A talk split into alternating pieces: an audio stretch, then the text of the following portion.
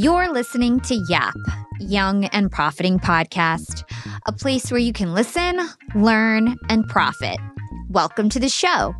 I'm your host, Hala Taha, and on Young and Profiting Podcast, we investigate a new topic each week and interview some of the brightest minds in the world. My goal is to turn their wisdom into actionable advice that you can use in your everyday life, no matter your age, profession, or industry. There's no fluff on this podcast, and that's on purpose. I'm here to uncover value from my guests by doing the proper research and asking the right questions. If you're new to the show, we've chatted with the likes of ex FBI agents, real estate moguls, self made billionaires, CEOs, and best selling authors. Our subject matter ranges from enhancing productivity, how to gain influence, the art of entrepreneurship, and more. If you're smart and like to continually improve yourself, hit the subscribe button because you'll love it here at Young and Profiting Podcast. What is up, young and profiters? Today on Yap, Heather Monahan is back. And if you're a longtime listener, there's no doubt in my mind that you know who Heather Monahan is. But for those who may not be familiar, Heather is known as the confidence creator. She's also a keynote speaker and a two time bestselling author. Her latest book, Overcome Your Villains, was released in November of 2021. Last year, Heather was named a top 50 keynote speaker in the world, and she also is the host of the podcast Creating Confidence, which is part of the Yap Media Podcast Network. And fun fact Heather was my first client ever at Yap Media. She's actually the one that gave me the kick in the butt I needed to start this company, and now she's one of my dearest friends and mentors. Before Heather became a top author and one of the biggest speakers in the world, she climbed the corporate ladder in radio for nearly 20 years until she claimed her spot in the C suite. She dominated that radio industry as a top female powerhouse during her time there, and she was actually named one of the most influential women in radio in 2018. Heather has been featured in USA Today, CNN, Forbes, Fast Company, Gary Vee's audio experience, and The Steve Harvey Show. Heather's been on Yap like four or five times. She joined us in episode number 56 back in February of 2020. And she also joined us for a handful of panel sessions I hosted back when Clubhouse was still a thing.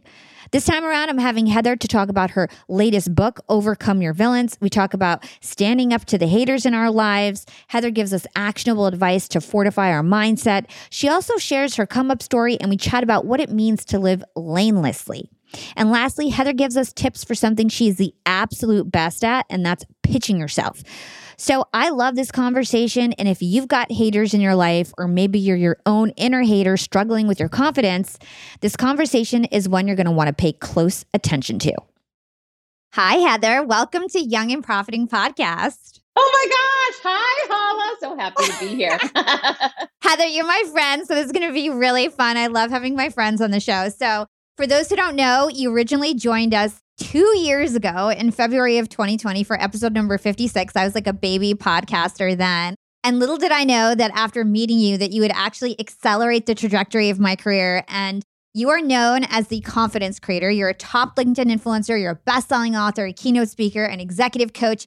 You're also one of my personal mentors, and you were actually my first client at Yap Media. You were the one who set everything off. So I'm super excited to talk about your latest book, Overcome Your Villains. But first, I wanted to share a story with my listeners to kick this off because I think they've heard me talk about this a lot.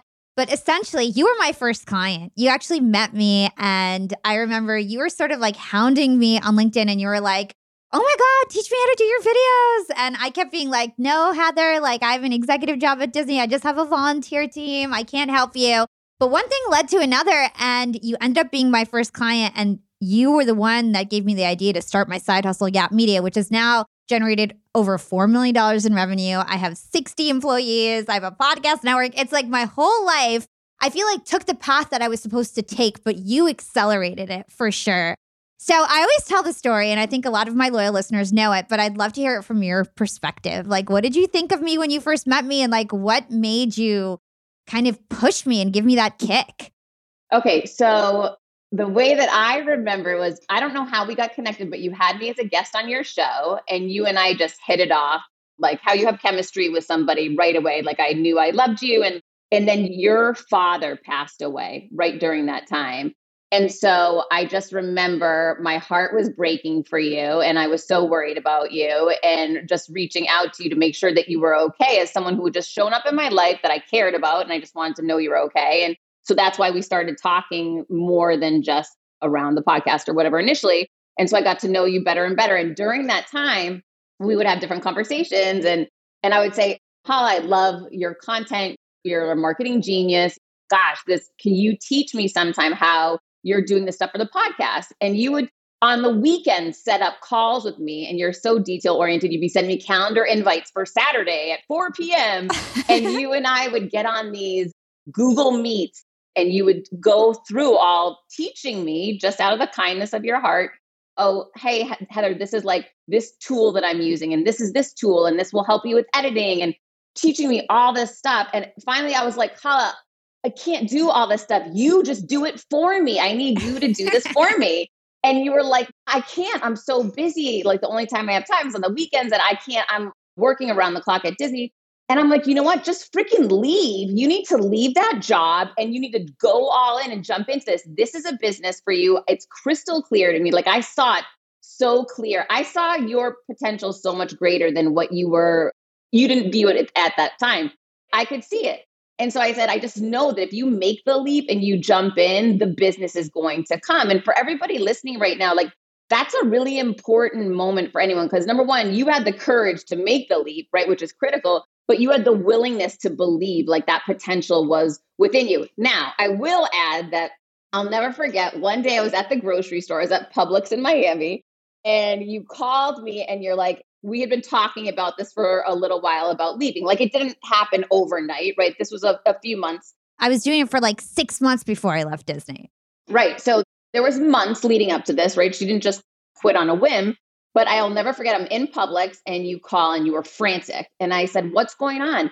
And you're like, I don't know. Like, I'm feeling guilty. I kind of sort of had it. Like, you started having the conversation that you might be leaving. You kind of like floated it out there and then you were getting feedback like no you can't you know you can't leave and and you started panicking and questioning am i making the right decision i'll never forget i was getting my son pasta sauce to make him pasta that night i was like stand and i put it down and i was like listen to me right now this is the right decision for you. Do not let them put fear into your mind. Do not let them make you feel guilty. Do not let them talk you out of this. This is about you putting yourself first and taking the leap. I believe in you. I know you can do it. Go and you did. And I'll never forget that. And I was so glad I picked up in Publix. oh my gosh. Thank you. Guys, you don't understand. Heather was my angel when my dad was dying. Like, I swear, I feel like you came right in the moment when he started to get sick. And then you were so caring and kept following up on me. And at the time, like, I didn't have any other mentors. I was at Disney and it was a total boys' club. And like, even like my higher ups, even though I was a great worker, they weren't supportive. And so you were like this little angel for me. And I'm so thankful.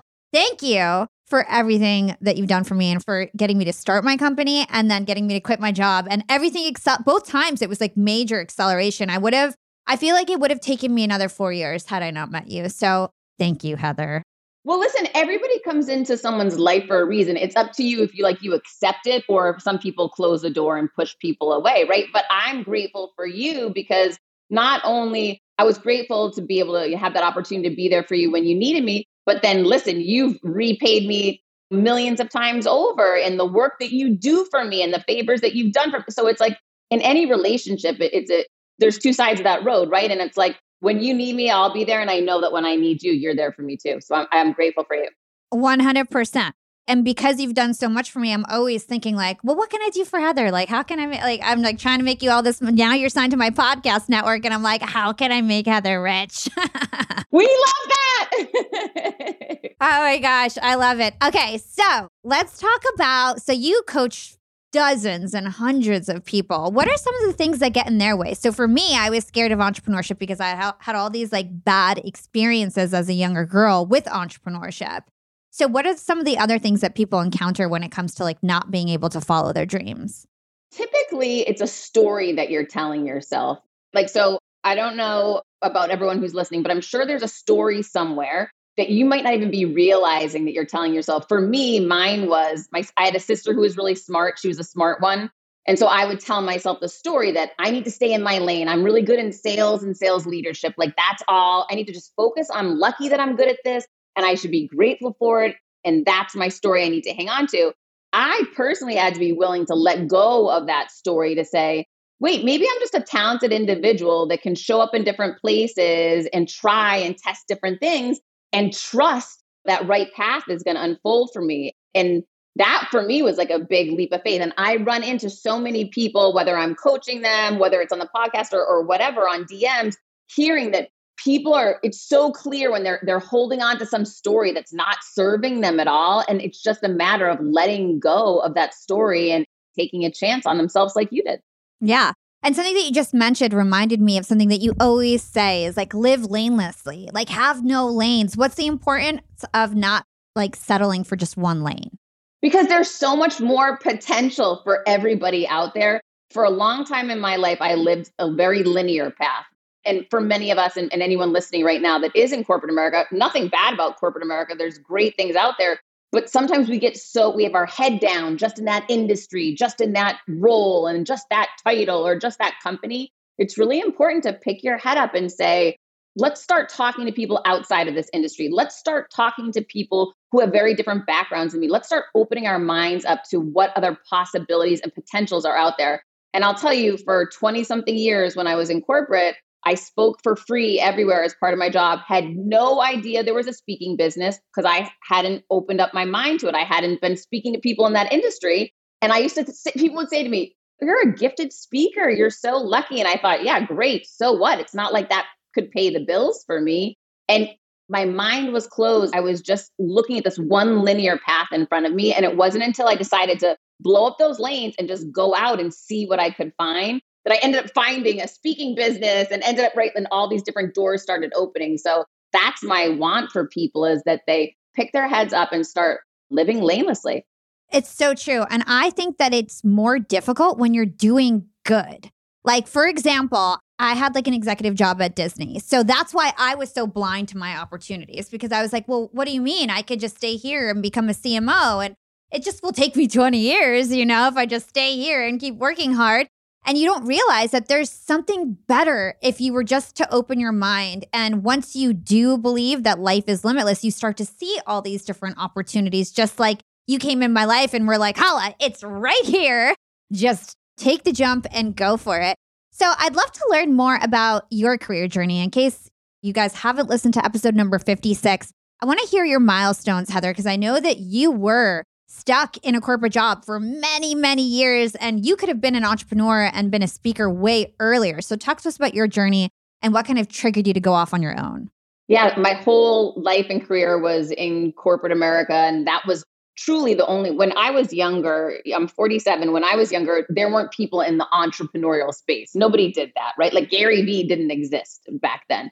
And so there was never messaging that, oh, this is an opportunity for you. The messaging was always nine to five, corporate America, figure it out. So to me, my goals were always very linear, clear that this is where I want to be successful and this is what I'm going to do. So I never thought about possibilities outside of it. I just thought get to the C suite, right? That's what, what I wanted to get to. So I got to the C suite. I was in the media business for 20 something years. I was named one of the most influential women in radio in 2017.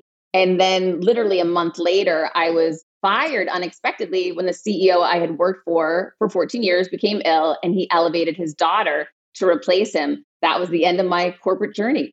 Wow. And so, like, I just want to highlight something. Like, you were the darling of the radio industry. Like, Heather was on all these magazine covers. She was speaking everywhere. She's uh, gorgeous. If you guys aren't seeing her on video, like, she's absolutely gorgeous. What were some of the things that this lady did to you that made you realize that she was like your villain? Okay, so well, it's funny. It's more the way that I responded that now that, like, when I reflect on it, I remember she wasn't very nice to me, obviously. Like, you know, you have great chemistry with some people, you don't with some. She and I were very different. So I used to think, okay, that's all right. But then I started thinking, Holland, this was a red flag. And for anyone listening, think about this in your life. I was dialing myself down. I was like, mm, I shouldn't wear my hair down today because she rolls her eyes when I have my hair down. Okay, I'll put my hair in a bun oh, I shouldn't wear a dress. I'll wear a pantsuit. I started changing very slowly and quietly who I was in hopes it would appease her and make her feel better. That is the wrong move. Being a B rate version of yourself is never the answer. And if you are with people who do not appreciate and celebrate you for who you are, you are in the wrong, wrong room and you got to find your people. Yeah, and 100%, especially you, like you love to dress up and that makes you feel confident. So essentially, you were making yourself unconfident and smaller for this woman. Bingo, that's exactly it, right? But I at the time, I remember I would talk myself into it like, Heather, you have such a big job. I'm a single mom. I have so much responsibility. You know, I had built this massive team. I was responsible for hundreds of millions of dollars. I would say to myself, okay, take your ego out of it. Like I would convince myself this was the right thing, but it was wrong and it never felt right. And the thing is, your intuition is always going to steer you right. You got to dial up that voice, journal, do whatever it takes to spend time alone, go for a walk and things through. How do I feel when I'm around these people? If you're feeling full of self doubt and questioning yourself, you are either doing the wrong thing or you're around the wrong people that was the key to me. I ended up actually, my back went out, like I started losing hair. Physically, I started responding in a very negative way because at that point in time, it was like the universe hitting me over the head to say, you got to get out of this situation. Yeah, and they, act, they it actually forced you out of the situation because you didn't leave. You ended up getting fired. Do you ever regret, like, man, like I wish I just left on my own accord? Are you just happy the way things turned out? I mean, listen, I'm not going to sugarcoat it. Getting fired is one of the biggest punches in the gut when you're type A overachiever, right? Like, I, that was really hard. Yeah, I could know everything that I know now 10 years ago. I would have quit 10 years ago and gone into the speaking business 100% because I'd be 10 years ahead of where I am. But no, I didn't have that knowledge. And I guess things have to play out the way that they're meant to. So Listen, the one great moment about getting fired that I love, I'm so proud of, and I wish we all had a movie of this so that we could watch it right now because I would be cheering younger HM along in this. That day I walked in, that woman was full of joy. She was so happy. She was standing, she was power posing. She asked me to sit, right? Like uh, these are all games people play when they're trying to intimidate. And so I sat down. She was standing over me. She's a very tiny, petite woman. She had me sit because I'm much bigger than her. And so I'm sitting down and she passes two pieces of papers in front of me. I'd seen the movie before, right? I knew it was about to happen. And she said, I'm going to send this memo out. And it said, Heather's been fired. Or I'm going to send this memo out. And it was a beautiful letter about like how amazing I was. And I was moving on to this new journey, right? And your ego saying you want the beautiful letter. But she says, you know, in order to get the beautiful letter, you're going to get a very big check and you have to sign this. And it's this massive document, which is basically a gag clause. And in that moment, it was like that was my snapping moment. I just remember looking at the papers, looking at her, looking at the papers, and thinking, I didn't write these memos. I'm not signing these memos. And you know what? Like, I'm going to suck all the power out of this room. And I stood up and I smiled and I said, I didn't write the memos. I'm not signing them. There's nothing else to say. I'm on my way.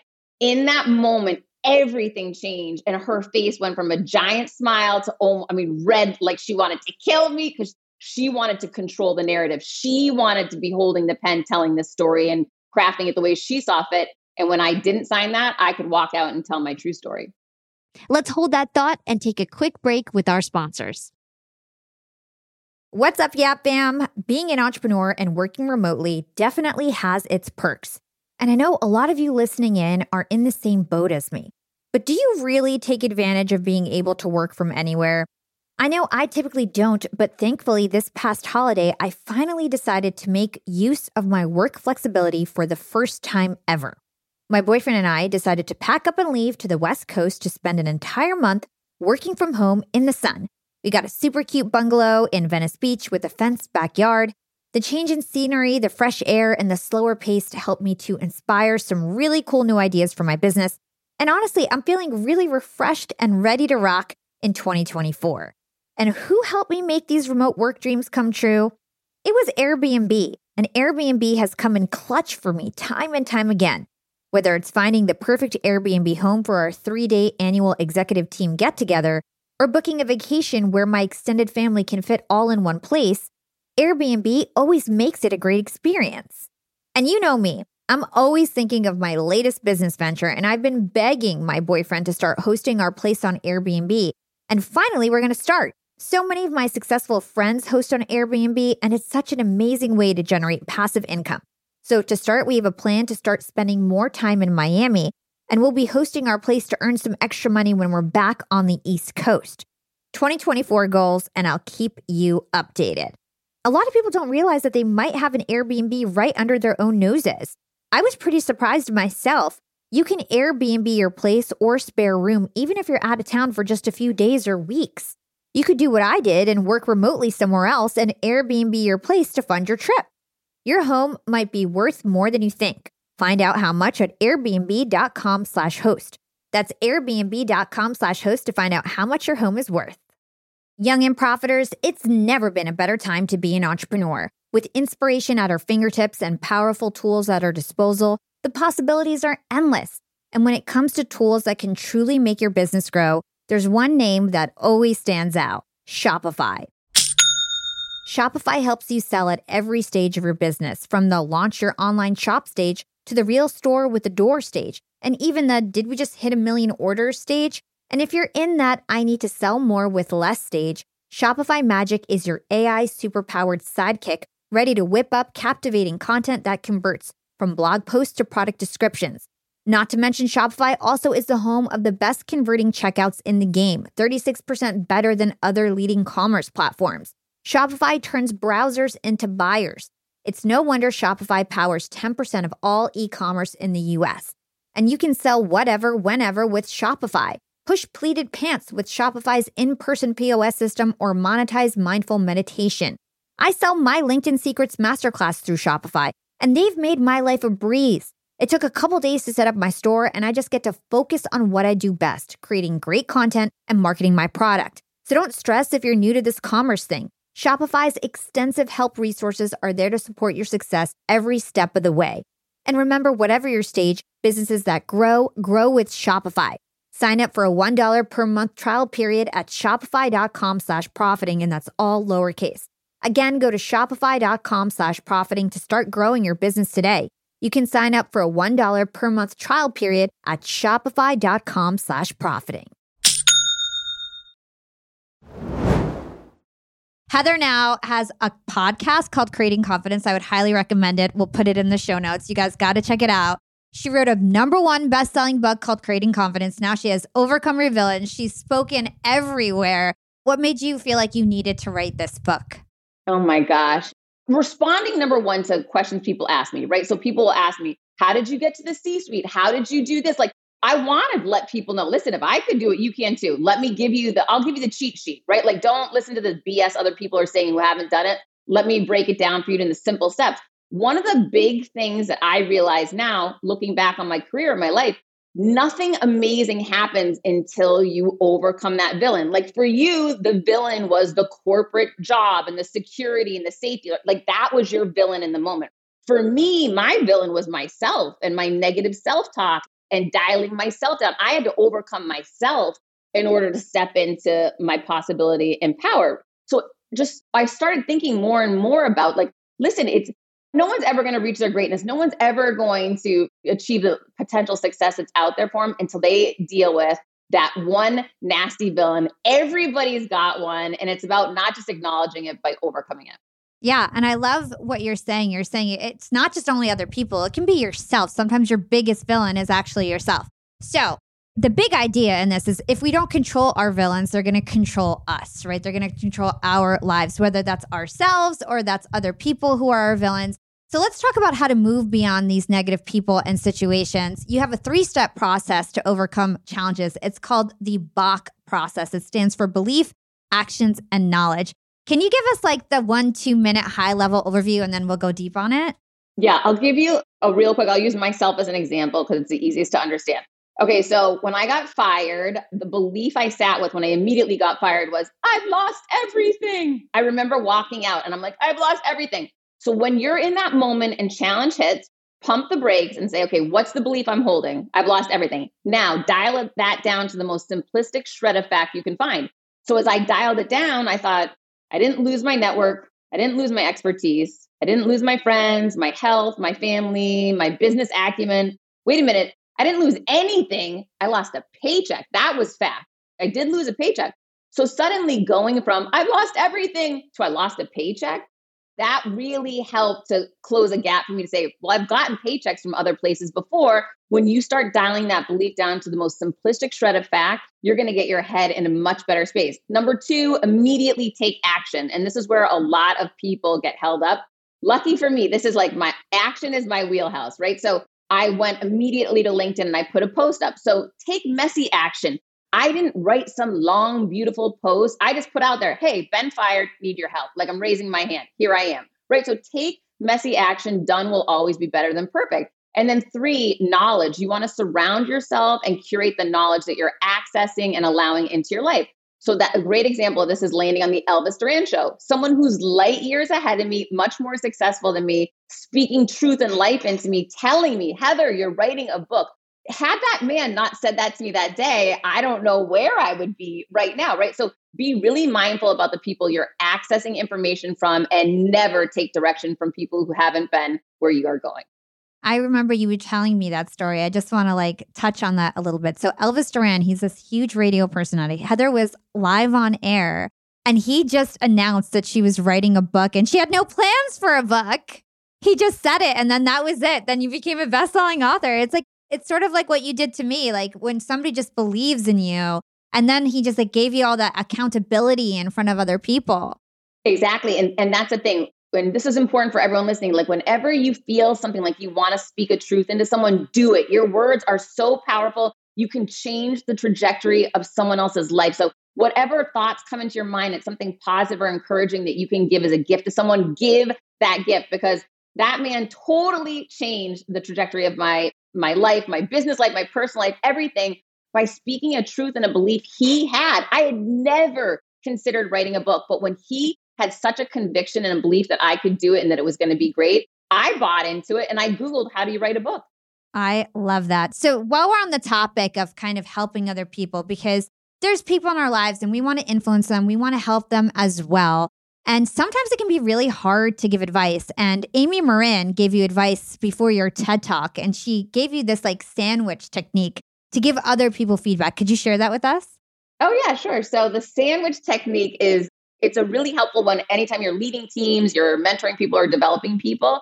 Oftentimes, people have a hard time taking criticism, right? Like they shut down the minute they hear, ooh, that's not so good, or I wouldn't do it that way. They can't hear any, they're not going to process anything else. So, a great technique strong leaders use very often is they lead with something positive, right? So, let's use the example of when I was giving my TEDx talk. My friend Amy Morin has over 21 million views on her TEDx talk. So, she's been where I wanted to go. So she's the person I chose to tap for advice on my talk.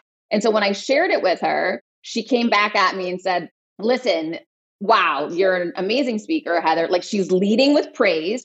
I love the whole concept. It's so unique. The idea is incredible. I love how you positioned A, B, C, and D. Now, a sandwich is in the middle, is the meat, right? So now here's where the constructive criticism and real impact is going to come, right? She's like, however, I didn't love, you didn't pull me in the way you usually do in the beginning. And I think that there's something bigger that you could come up with that would draw the audience in quickly in a different way. I'm not sure what it is, but I challenge you to find out what that is. And then let's go back to the bread in the sandwich, right? And then she closes with how she is so certain I am going to kill it, that my talk will be just as successful as hers, that she can't wait to, you know, support me and, and closes with a really powerful supportive gesture. So the sandwich technique is all about lead with positivity, praise in a true and honest way. The middle of that conversation is where you're going to give the constructive criticism and feedback, and then close with encouragement and positivity again.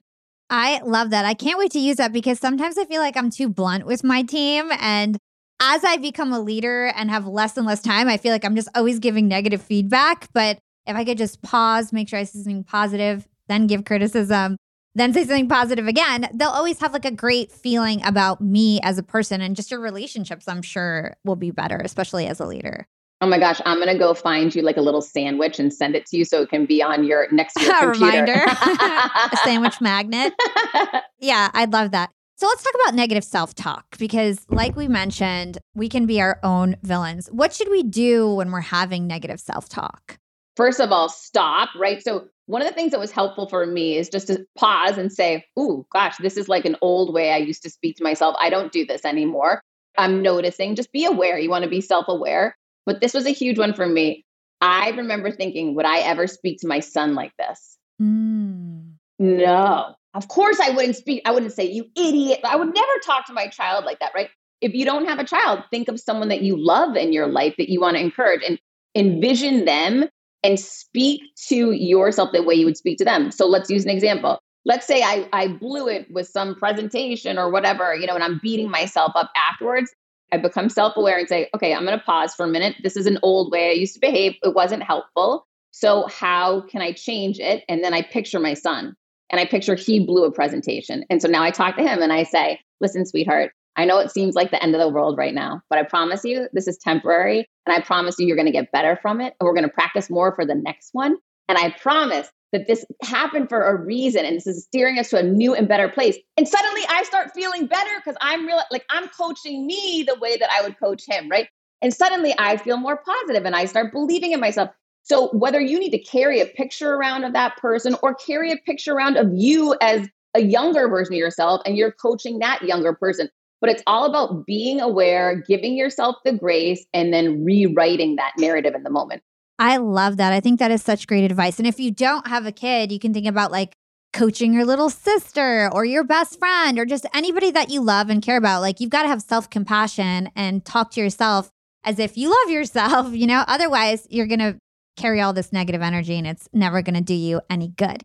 So, I want to take us back to when you were a chief revenue officer at a public traded radio company. You worked for a very successful CEO and he had a house party one day and he brought you to his new mansion he bought on the Gulf of Mexico. And you were so amazed by this beautiful house until one of your coworkers said, This is the house that Heather built.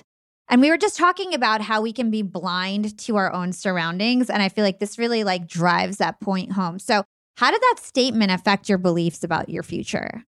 Oh my gosh, that was a big, it's such a weird how you can have big moments at any point in time and you never know when something's going to hit you. But I had been at this company, like I said, for 14 years, right? We were doing in excess of $200 million annually. My job was I was responsible for all revenue and for the revenue team. And so when we walked in and he had just bought this house was like $35 million. P.S. I don't live in a $35 million house. So yeah. And so we um soon with the podcast, Hala, we will. So I walk into this party and someone was making a joke, you know, it was being funny, saying, like, oh, this is the house that Heather built. I'm the one that's responsible for making the money for the company. But when he said it, you know, people were laughing, like, oh, that's cute. That's a cute, you know, that's funny, and cute, whatever. I got pissed. I'm like, wait a minute. If this is the house that Heather built, why isn't Heather freaking living here? Like, I'm the one out on the planes every week. I'm the one out cutting these big deals, building these teams. Why isn't it my house? So I left that night not happy, but more challenged to say, why isn't it my house? And then I remember thinking, okay, this is back when I worked for the CEO that promoted me three times, not the one that fired me, it was her father. And I remember thinking, and he had shared this with me a few times, his story. His story was he had been a principal and an educator and did not have a lot of money, had a lot of kids, not a lot of money, and so secretly and quietly at night, he started working at a radio station. Then he, he built up enough money to buy that one radio station. And then he advanced that radio station. He built enough money to buy another radio station. And then there was this huge crash in the 90s, and everyone said the internet is all there is and radio's gone, which was not the case. But he couldn't see into the future. He wasn't getting any loans from companies, and he didn't know how he was going to pay his debt and go on.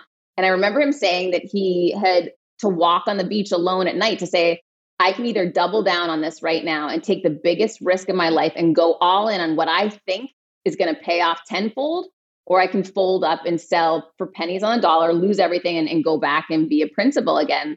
And everybody was selling their radio companies because they were trading for pennies on the dollar. And all of his friends sold. And he doubled down and bought and bought and bought and leveraged everything he had and went into massive debt.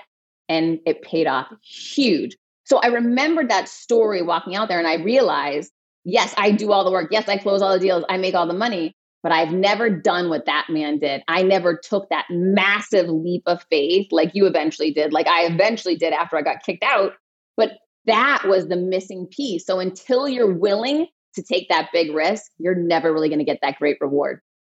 Let's hold that thought and take a quick break with our sponsors. I want to talk to all you employers out there and let's talk about company culture.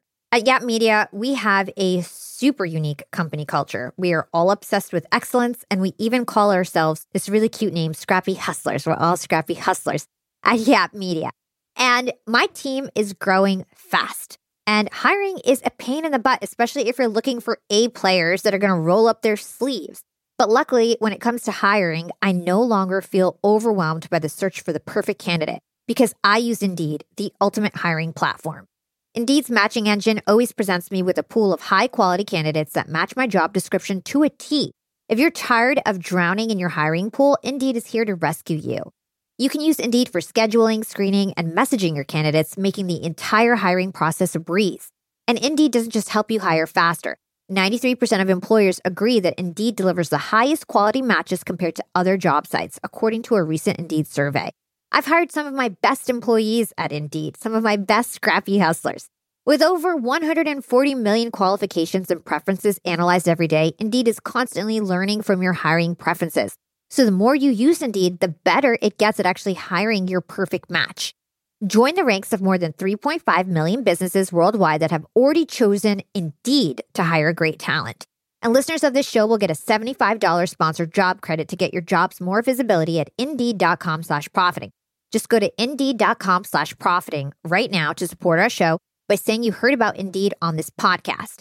Indeed.com slash profiting. Terms and conditions apply. Need to hire? You need Indeed. Young and profiters, I've got a fun fact for you. Did you know that by 2030, over 85% of the jobs that will exist haven't even been invented yet? And that's why we need to acquire new skills and stay relevant and adaptable. By embracing lifelong learning, we can future proof our careers and our businesses. That's why you've got to check out Economist Education. Economist Education provides online executive education courses tailor made for professionals just like us, crafted by The Economist's own editors and special experts. Economist education courses are designed to sharpen your professional skills in key areas like data storytelling, critical thinking, sustainability, and so much more. I highly recommend checking out the Economist Education course, Business Writing and Storytelling. It's packed with valuable practical advice on how to inform and persuade through writing reports, social media, presentations, and beyond. The best part these courses are online, flexible, and self paced, lasting anywhere from two to six weeks. You're guided by expert tutors. You'll dive into a mix of videos, podcasts, text quizzes, and weekly assignments. Plus, you'll get a three month digital subscription to The Economist to support your learning journey. Economist Education provides access to online forums where you can network with peers around the globe. In a world where knowledge is power, Economist Education empowers you to lead the way. Economist Education is an incredible way to stay ahead in business. And I've got a special offer to get you started. Get 15% off any course only available by going to my special URL, education.economist.com slash profiting, and then enter the promo code profiting at registration. This offer ends on March 31st, so don't wait. For 15% off, go now to education.economist.com slash profiting and use code profiting. Again, this ends on March 31st. If you want 15% off, you've got to go to education.economist.com slash profiting and use promo code profiting at registration. Young and profiters, I actually have a nasty habit of ordering way too many groceries. I'm embarrassed to say it, but I've wasted so much food in the past and I felt really guilty about it. But now my conscience is clear with HelloFresh. Each week, I get ingredients shipped to me with step by step recipes. I get fresh, pre measured ingredients that get me whipping up delicious dinners in no time. And then I reduce waste because you get exactly what you need and nothing else. I love trying new foods, and HelloFresh has over 45 recipes and more than 100 seasonal add ons to choose from every single week. It's so much fun to pick out my meals. It's easier than ever to find something that everybody in your family will enjoy. I personally like to stick with the basics when it comes to HelloFresh. I get their meat and veggies plan. I love the options they have for that. And trust me, it's cheaper than takeout, and with pre proportioned ingredients, you'll never waste money on excess food. And now Green Chef is owned by HelloFresh which gives me an even wider variety of meals to choose from. There's something for everyone. I love switching between the brands, and you can enjoy both brands at a discount with me now. Skip the grocery store and save time with easy, tasty recipes delivered to your door. Go to HelloFresh.com slash profiting free and use code profiting free for free breakfast for life. That's one breakfast item per box while subscription is active. That's free breakfast for life at HelloFresh.com slash profiting free with code profiting free. All I keep thinking about is like you were allowing that job to control you. Like that was your villain. The paycheck was your villain. That lady was also a villain because she was like blocking you. But really, in the grand scheme of things, it was you, you like you said, it was yourself that you were had these limiting beliefs and you were letting your villain control you. This story also reminds me of something that Ed Mylett shared with us. So you're also friends with Ed Mylett. He came on the show and he was talking to me about how he likes to step into his dreams. So when he and his wife were first coming up, they were pretty broke. They used to save money and once a month they would go to a very fancy hotel and they would get super dressed up and he would go golfing and she would wear a pretty dress and they would pretend to be rich for a day. And he says that that's what really pushed him to realize that he wanted to accomplish these dreams. So I'm sure seeing that huge mansion, you were like, whoa, like I'm playing like way too small. Do you believe in manifestation? Like, do you visualize? Like, tell us about your top tips for that. Oh my gosh, huge. Oh, you already know, but yeah, huge. I completely do. And to Ed's point, I was at his house. He now lives in that multi, multi million dollar house on the beach, right? Like he's living that dream that he manifested at a younger age. And it is true. I did not know this when I was younger, but literally your words are your wand. Like whatever you speak, what you are putting it, it's speaking it into existence. So instead of being the one to say, I'm such an idiot, oh, blonde moment, which is something I said many times in my career, now I speak, I'm kicking ass, I'm going bigger, I'm going for more. And those doors start opening. Like whatever you speak will create some type of movement or opportunity in your life or hold back for you. That choice is up to you. So now I take my time to, when I was interviewing Sara Blakely live on stage, I was really nervous before taking that stage. So for a week leading up to it, every night I would lay on my floor, I would close my eyes, and I would see her smiling at me. I would see me smiling at her. I would see us taking the stage. I would see a standing ovation. I would see what I wanted to put out into the universe, into the world, and that energy that I wanted to have.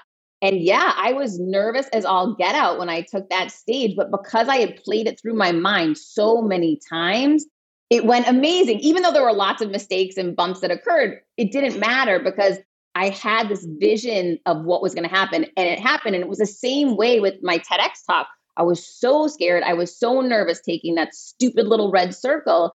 And I'll tell you, because I had envisioned it and played it through my mind so many times, it didn't matter the amount of challenges that occurred that day. And there were plenty of them because I had this vision that I hung on to and it manifested in the end. I love that. So I had one of my first speaking engagements. I did it at MIT. And I had insomnia that night because all I kept doing was replaying a very good job of me saying this speech. But then I ended up doing a great job. And I was, even though I had insomnia, because I feel like I was just visualizing the whole night and I didn't have much time to prepare. So my body was like, you need to visualize all night. And you'll worry about sleep later. so I totally agree. Sometimes when you just see yourself on stage and you imagine it going well, it usually always does turn out okay, which is just so interesting to me. It's science back. There's so much science that points to that you're priming your brain for something. I mean, Olympic athletes use this when training, right? Tom Brady will talk so much about this. Anyone who's extremely successful on some level is using visual, visualization, whether they realize they're doing it or not, and just be willing to give it a shot. And it doesn't have to be for a TED Talk. It can be for a presentation at work next week. It can be for asking somebody out on a date, right? Like whatever it is that you're feeling a little bit of angst or anxiety that you want to happen, start envisioning happen and watch how it manifests. Yes. And we can't just dream, we've got to do, right? So the second part of your BAK method is actions. Now, we love actionable advice at Young and Profiting Podcast, and you say that we can track our progress toward achieving our goals by using a 30 day grid. Can you explain what a 30 day grid is and how we create one? Yeah. So I liken it to weight loss, right? So if you're going to, if you want to lose five or 10 pounds, you need to know what your baseline is that you're starting at, know what your goal is, get a picture of that goal, right? Like if I want to lose weight, I'm going to get a picture of me in a bikini when I'm younger and I'm like looking like I'm killing it. So you know what you're chasing after. And then you want to weigh in every day and track the progress and action steps you're taking to help you achieve your goal. You want to tap somebody to hold you accountable, right? These are all like basic steps. So, but it doesn't just have to be for weight loss. It can be for this idea of I want to be a more confident version of myself, or I have, for me, when I got fired, I have no idea where I'm going. So that my baseline was like, okay, we're at ground zero right now. At the end of 30 days, I want to be feeling like a much more confident version of myself and having some idea of where I'm going. This is truly what I did do. And so I created a vision. I actually have a life size cutout of myself that I put up in my living room so that I, because I'm super confident in that picture. And I wanted to see it every day like, hey, I'm coming for you, girl. I've been there before. I'm coming for you. And so I would keep that visual. And then every day I would chart my action steps that I was taking to create opportunity. But the other really cool thing, I'd also practice gratitude and I would do it on this grid as well and encourage everyone to do that because it just helps your mind shift to what is possible, what is good instead of what is so hard, as we all have challenges. But staying focused on the positive really will help you build momentum. And so then I would start tracking the amazing gifts that started showing up in my life like Elvis Duran and, you know, like all these different people who started showing up that I didn't know were coming a week before. And then when you start seeing that, oh my gosh, I wonder what's going to come next week then. That just helps you build more and more momentum. And then the more momentum you have, the more action steps you take, the more things that you do that create more opportunity and it feeds on each other. And before you know it, you're living the life of the life size cutout that I have been delivering them. I love that advice. Something else that you say that's really interesting is you said that we should put a song behind our goals. What is the power of putting like music or having a theme song surrounding your goal?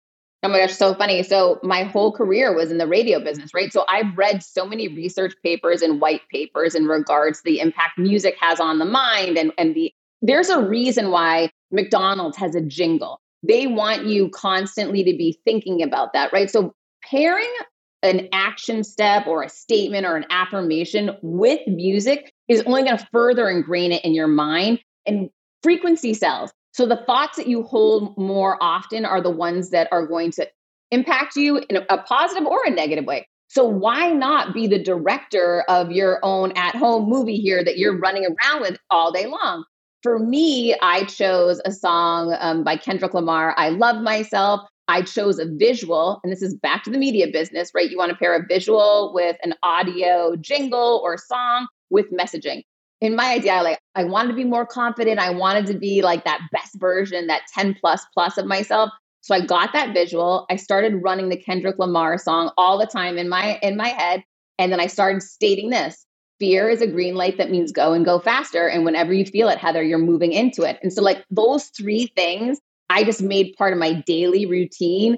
And I will tell you within 30 days, if you practice this, you will see a profound difference in whatever it is that you're going out there trying to achieve. You're going to see that you will be achieving it. I certainly believe it. So let's take a step back because we all have goals, but we need to be making sure that we're working on the right things. And you have a great actionable piece of advice because you say when acting on something, you always ask yourself, what's the grief to gross ratio, which I thought was super interesting. I've never heard this before. So, talk to us about this little framework to help you make sure you're working on the right things. I came up with this back when I was in the media business.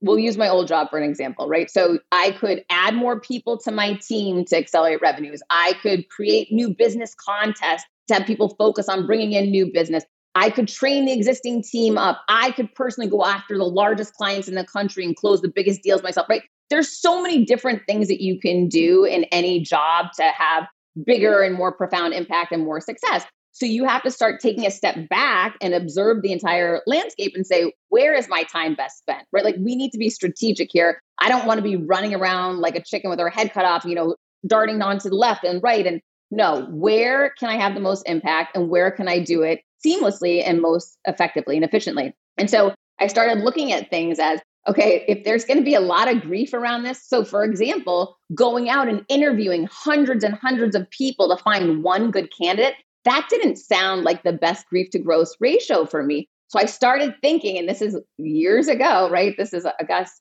probably six years ago. This is why I launched my personal brand six years ago. I started thinking, how can I flip the current? instead of me chasing people, how do I get people to start chasing me? And so, six years ago, I launched a personal brand to attract people into my life that might be like minded, that might be looking for ways to elevate themselves, get tips. Those are my kind of people. I wanted to pull that current towards me so that those people were constantly applying for the jobs that I did have available. And that grief to gross ratio was so much better than the way it I had been doing it before. Yeah, I have to say, like, you're a very like go with the flow type of person. Like, you're one of my clients, right? I've been working with you for over two years. You are like not an annoying client at all. There's some clients who don't let us do our jobs. They want to be social media managers. They want to write the copy. They want to give so much feedback. But you're so much more of the person where you're just like, you're the expert. You do it. I'm going to do what I'm good at, and you do what you're good at. And I feel like that works so well because you like, don't you feel like that's just such a better way to approach things? Like, not to be micromanaging people? Well, here's the thing that woman that ended up firing me, she was a huge micromanager. So in my opinion, this is my how I see things. Like there are certain qualities I admire in people, and there are certain things I don't. And I think it's good to reflect on like the listen, she's super organized, I'm not, and that's like good for her. I wish I had that, right? So there's things that were great about her too.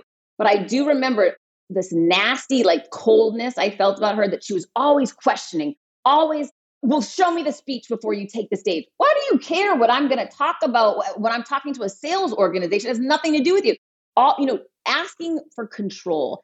And I remember learning from what I didn't like about her leadership that that lack of control and her trying to control it showed up to me as weakness. And I see that as a weakness in people. When you want to grab hold of something so hard, it's because you don't feel really confident in you. So to me, why would I hire you and your team if I don't have trust and belief in you? And then how could I ever think you're going to show up as the best version of yourself as a media expert if I don't empower you to go out there and do it. You're not going to be the best. And I'm going to be the one sabotaging you and setting you up, all because I'm insecure and I'm a control freak. No thanks. Exactly. Let's stay on action and let's talk about asking because this is really important. You're never going to get what you want if you don't ask for it. And you are like an expert when it comes to pitching. So let's talk about the ways that you've pitched yourself in the past. You've got some really great stories about pitching yourself and then some tips you have to pitch ourselves. Oh my gosh. All right. So always put yourself in the other person's shoes. That's the number one most important thing. You're solving a problem for them. So I'll use the example when I went to a publicly traded company, they didn't have a VP of sales position.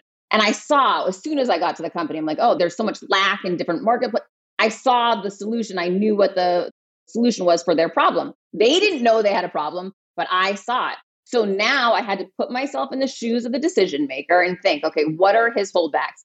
fear of change, fear of failure, right? I had to think through all those challenges. So put yourself in their shoes, see what pain points they're going to have, see what fears they're going to have, and address all of those in your pitch. So then you make it really easy for them to take hold of the idea and make it their own. So I went into the pitch, always go face to face. Don't do it on Zoom. Don't do it on email. Don't do it on the phone. You're very easy to say no to in those situations. It's much harder to look someone eye to eye and say no to them. So if something's important, pitch in person. And I did my homework. I got to the meeting. I made the pitch and he said no. And I learned such a big lesson that day. I ended up, I went back two weeks later and I was going to resign. I was going to take another job. And he said, hang on a second. He excused himself from the restaurant, came back five minutes later. I said, where did you go? He said, Oh, I had to call my father to get approval on the position, Heather. Yes, we're awarding you the VP of sales. And I learned this powerful lesson that even if you think someone's a decision maker, qualify it. Qualify it ahead of time so you don't waste your time or their time or make a misinformed decision. Yeah. And I have to say, asking is so powerful when it comes to just like leveling up in your career. I feel like so many things I've gotten was because I asked for it. Even the cover of Podcast Magazine, I was just supposed to have a regular interview. And I remember at the end of the conversation, I was like, So, am I going to be on the cover? And he was like, maybe. And then it happened. You planted the seed. I put it in his ear and he was like, "Well, I guess this is the best article. She could be on the cover." And and that like totally accelerated my career. And if I hadn't asked that, I don't know if they would have like really thought about me or considered me. Of course not. You put it out there and that's exact same thing that I did. I had Gary Vee on on my podcast and at the very end of the episode while we were still recording, I said, Gary, now do you think that your audience could benefit from a story like mine and some of the tips and techniques that I can teach people how to bounce back from adversity? And he's like, absolutely. I said, well, then I need to be on the show, right? I just showed up and asked, and then he put me on a show. And right, but it's all about having that willingness. You have to be willing and allowing for someone to say no, knowing that's just part of the journey and that you know what it's a numbers game and you're just going to keep asking bringing value and those right doors will open and see what happens exactly you just have to realize that the worst they can say is no but if you don't ask and by the way they'll say no but it will be in the back of their head and they'll know that you're available and wanting of that opportunity and people love to help like at the end of the day people like to help other people well, most people. I mean, we're going to keep a couple caveats. most, there are some really bad villains, but screw those people. All right, so let's talk about knowledge. That is the third part of the BAK system. It's the information and skills we need to be more effective people in every aspect of our work and personal lives. So, this has actually been a hot topic for me on the podcast lately because I find that I've been finding more and more young people who don't have skills or knowledge. And they want all these opportunities. They want a great job. They want to make money. They want to be an entrepreneur, for example but they have no skills. So, talk to us about the importance of getting knowledge and skills and some advice you have for my young listeners. I mean, listen, here's the thing nothing is going to replace hard work. And I know it, it, would be beautiful if something could and there was a magic wand, but there, there isn't, right? Like, competency builds confidence, and competency comes from showing up and learning, right? And and doing the hard work and making the business trips and like being in these meetings where you're asking and being told no and no and no and you're refining your process and you're learning and you're understanding You've got to immerse yourself in the suck. It sucks. I did not like being an account executive when I first started in, in the radio business. I did not like being a first time author, having no idea how to sell books, but I had to stumble through the suck to start figuring out what did work. And that's what so often today, because of social media, because so many people only post the highlight reel, that people think, oh, she just stumbled out onto that stage and gave a great TEDx talk. Oh no, hell no! That I pitched for a hundred times. I was told no a hundred times for TEDx before I landed a TEDx, right? And then I worked for months on that speech that took 10 minutes that people just think I strolled out for on a Saturday, right? Like people don't see the work that goes in on the back end. So the most important thing is pick your head up, like you were saying, ask for help. Sometimes you're not going to get it. That's okay too, but you need to ask. Ask. And when you don't get it, start self teaching. We live in an incredible time. You want to learn from Ed Mylett? Go put on his YouTube channel. Go put on his podcast. You want me to mentor you? Go turn on my podcast. But there's so much content and information out there. You can teach yourself anything. Last night I went into the kitchen. My son was in the oven. I'm like, "What are you doing?" He said, "I just made banana bread." I'm like, "Well, I don't know how to make banana bread." He's like, "Well, you need to watch TikTok, mom. You can teach yourself anything if you have a phone or a computer. So I just see it as a weak excuse that people are being lazy if they don't want to build their skill set. Like knowledge is everywhere. It's up to you if you're going to access it and, and run with it. I completely agree. I feel like almost everything I learned was on the internet for free. I did go to school, I got my MBA, I got this and that. Everything that I use today is either something I learned on the job or something I learned on the internet. And there's no excuses. Just work hard, get the experience, and take the time to learn. I think that's the other thing. People want to spend time watching TV, scrolling on social media. You've got to take the time to learn, to read, and to like level up your knowledge on your specific niche or industry. Well, to, I just want to highlight, I just want to say one thing to that point. You did a lot in, in academics before, and people are going to say, oh, that's why she got Disney. Here's what I want to say is I'm coaching a very senior level executive at a Fortune 10 company. She's amazing. She never went to college. And for a long time, that was her holdback.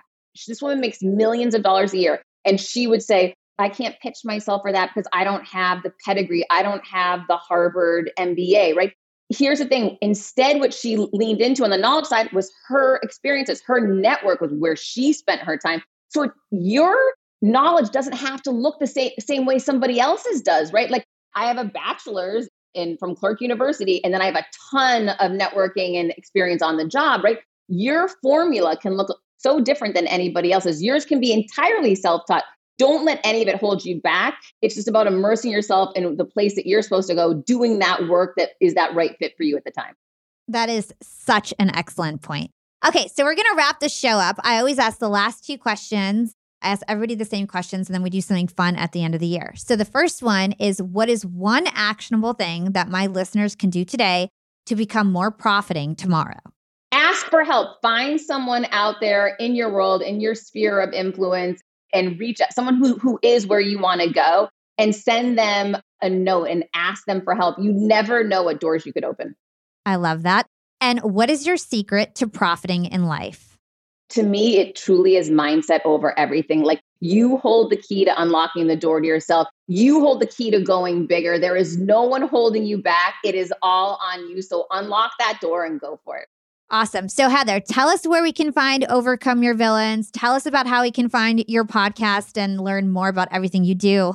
Oh my gosh, go get the audiobook Overcome Your Villains. It is top charts on Amazon right now. I narrate it and I go I riff on live on every single chapter. It's so it's my favorite. I'm super proud of it. Go check it out. My podcast, which is with Hala's Network, is Creating Confidence with Heather Monahan. I'm at Heather Monahan on all social media and I would love to hear from you.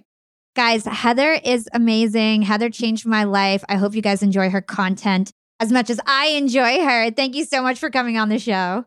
Uh, thank you so much for having me. So, young and profiters, do you understand why I keep inviting Heather back on the show now? I mean, she's just so much fun to talk to, and she is such a boss. I'm so grateful for everything that she's done for me. Honestly, she's a great person. And she gave us some actionable advice today about slaying our haters. And for this outro today, I really want to focus on the importance of having self confidence and high self esteem. This can be a lot more powerful than it first may seem. When a person is confident and secure in themselves and they truly believe that they are enough and they're never putting themselves down, they can go on to achieve true abundance in life. We all have wants and needs and desires, yet many people do not realize that their own confidence is key to unlocking their goals, and it's their confidence that's getting in their way. In fact, I have to say, I'm a very confident person. And sometimes when I am being confident, people on social media try to tear me down for not being humble enough. They may accuse me of bragging, uh, but usually they just say, like, oh, you're so humble, or like, how humble of you, right? When I when I talk about my success. And honestly, F that. Confidence is how I got here. Confidence is how every successful person got to where they are. Most people get inspired when I talk about my successes because they feel it's possible for themselves. Those are people who are open minded. And those who don't have confidence in themselves, they don't believe in themselves, they don't even believe in life. They play victim and they think that the world is against them. Most people are growing up to believe that modesty and humility is a good trait and confidence and arrogance is not. And this can cause a lot of people to be afraid of sharing or celebrating their successes or to even accept compliments graciously. And I would go as far to say that I am anti humble. I always say this, right? When somebody says, Oh, how humble of you, and they're being sarcastic on social media, I literally respond and I say, I'm not humble. I'm confident and I'm trying to be inspiring and share my story because there's not that many minority women who are running, you know, companies with 60 employees and and like having great success and I'm in a male dominated space in a male dominated niche of podcasting, self-improvement. Literally every single self-improvement podcaster out there is usually a man. Think about it. And I want to tell other people that they can do it too. That is why I share these things. And also to reinforce it to myself, to reinforce it to others, to make people know that I'm worth my value and, and things like that, right? It is part of building your personal brands. And I think one of the most harmful mentalities towards achieving in life or becoming an entrepreneur is this notion of you have to be humble, you have to be a humble leader, Without a display of pride, I don't know what your success is. I don't know how much I should value you or pay you. And I don't think that displaying success is bad. It's reinforcing what you want other people to know about you and also reinforcing it to yourself. And generally speaking, when we say we want to be humble, what we really mean is don't brag, show off, or make weaker or less fortunate people feel bad about themselves. So basically, we're saying let's make ourselves smaller in order for others to feel better about themselves. And I don't agree with that. Humble literally means to be low to the ground. Do you want to be low to the ground and make yourself smaller, or do you want to be high and big? Being overly humble can make you become a follower rather than a leader. So be careful with this. Now, this doesn't mean that you need to brag, right? If you brag, you're insecure about your own self worth. It doesn't mean you put other people down, right? When you're sharing your successes, stress the lesson, stress the journey, right? What are people learning from what you're saying? And talk about the hard work it took for you to get what you achieved and give credit to those who helped you along the way. That way, you won't look arrogant when you're talking about your successes. And again, don't be a show off. There's a thin line between saying, I can do it and I'm the only person who can do it. Always go for the first option. Try to inspire others. But again, Talk about your accomplishments and showcase your talent with confidence. You're only going to be recognized as an expert in your field when you showcase your knowledge to the world with confidence. All right. So, the other thing I want to talk about is not talking down to yourself. Feeling self confident and having high self esteem has to come from your own efforts and belief. Now, the key to this is choosing powerful messaging and running it through your mind all the time. For example, Heather always says, I'm confident, I shine my light, I slay my villains, I am powerful. That's her mantra. And she repeated these messages over and over to herself throughout the day when she was going through a tough time. And the more you hear or see something, the more it's going to get stuck in your head and start perpetuating as the truth. And I do this all the time personally. Before I hop on a sales call, I literally tell myself, I am the podcast princess. I'm the number one seller in the world. I'm the most knowledgeable person in the podcasting space. I crush it for all my clients. Our performance is unbelievable. I have the number one social media and podcast agency in the world. I am worthy of high ticket deals. I will talk to myself like this. I do this all the time. Before an interview, I'm telling myself I'm the best podcaster in the world. I'm equals with this person who's about to hop on the session. I've earned it. I put in the reps. And guys, some of it may be an exaggeration. Like, of course, I'm not an equal to Matthew McConaughey, but it doesn't matter. It's all about building yourself up right before these big moments. It's okay that's an, an, exaggeration. It's okay if it's a lie. It's about changing your mindset, and you can only do that through your thoughts. Your thoughts create your feelings, which create your behaviors, which create your actions. Your thoughts are the starting point. So, literally, feed your mind lies until you become what you tell yourself. Fake it before you make it, right? And I'm not saying fake it and harm others in the meanwhile, but when you're just talking to yourself, there's no harm. You're just changing your mindset. You're changing your thoughts so you can end up changing your habits and your behaviors and your actions. Okay? And this reminds me of what Marissa Peer taught me in episodes number 134 and 135. Marissa Peer is brilliant. These were one of my favorite episodes here on Yap, so I highly recommend to go check out 134, 135. Marissa is one of the most sought after and globally acclaimed therapists in the world. And she gave us some rules when it comes to affirmations. She's like the queen of affirmations, which she calls statements of truth. And she tells us there's some rules. They have to be in the present tense, right? Your mind can't tell the difference between like future and past. And so have these affirmations in the present tense, and they should be very emotional and descriptive. So the more descriptive and colorful and detailed, the better. And like Heather mentioned, you can pair your affirmation with music to make it more passionate. Be passionate with your affirmations and repeat and repeat and repeat because your mind learns from repetition. So I want you guys to remember that the most important words out there are not the words of your friends. They're not the words of your family. They're not the words you read on social media. The most important words out there are your own words, the words that you tell yourself, the words that you tell others. So if it's unfamiliar to believe in yourself, make it familiar. Do the work to retrain your brain. And as Marissa Peer famously says, tell yourself a better lie. Praise yourself, love yourself, and don't worry about being too humble and modest advertise yourself and share your successes with the world openly. The haters are going to hate anyway, and they're only hating because they hate themselves. All right, so for today's action item, I want you to think about the words that you need to repeat to yourself over and over again to boost up your self esteem. Whatever you feel is negative about your life, flip that over on its head and tell yourself the exact opposite in the present tense. If you think you're fat, tell yourself that you're skinny and in the best shape of your life because that's going to make you want to go to the gym gym because your brain believes that you're already what you need to become. And if you think you're behind in your career, tell yourself you're rocking in your career, open for a change, and hyper alert to the opportunities that surround you. The right words are there for you right now if you just think about it. And I want you to write them down, put reminders in your phone so you do them all the time, say them in the morning, say them before big events, and bonus points for coming up with an image or a theme song that you can use to reinforce this with yourself. And I want to hear what you come up with. So you can text me. You can join the text community by texting YAP to 28046. You can also find me on social media. I'm on Instagram and Twitter at Yap with Hala. You can also find me on LinkedIn. Just search my name. It's Hala Taha. And Yap fam If you want to support the show, the number one way to do that is to drop us a five star review on Apple Podcasts or your favorite podcast platform. So go ahead, drop us a review.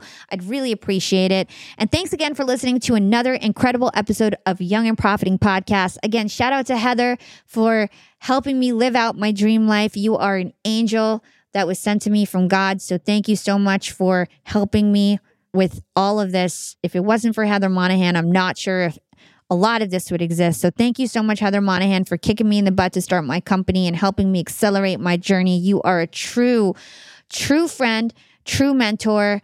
And that's why you're always welcome on Young and Profiting Podcast whenever you want. This is Hala Taha, your host, signing off.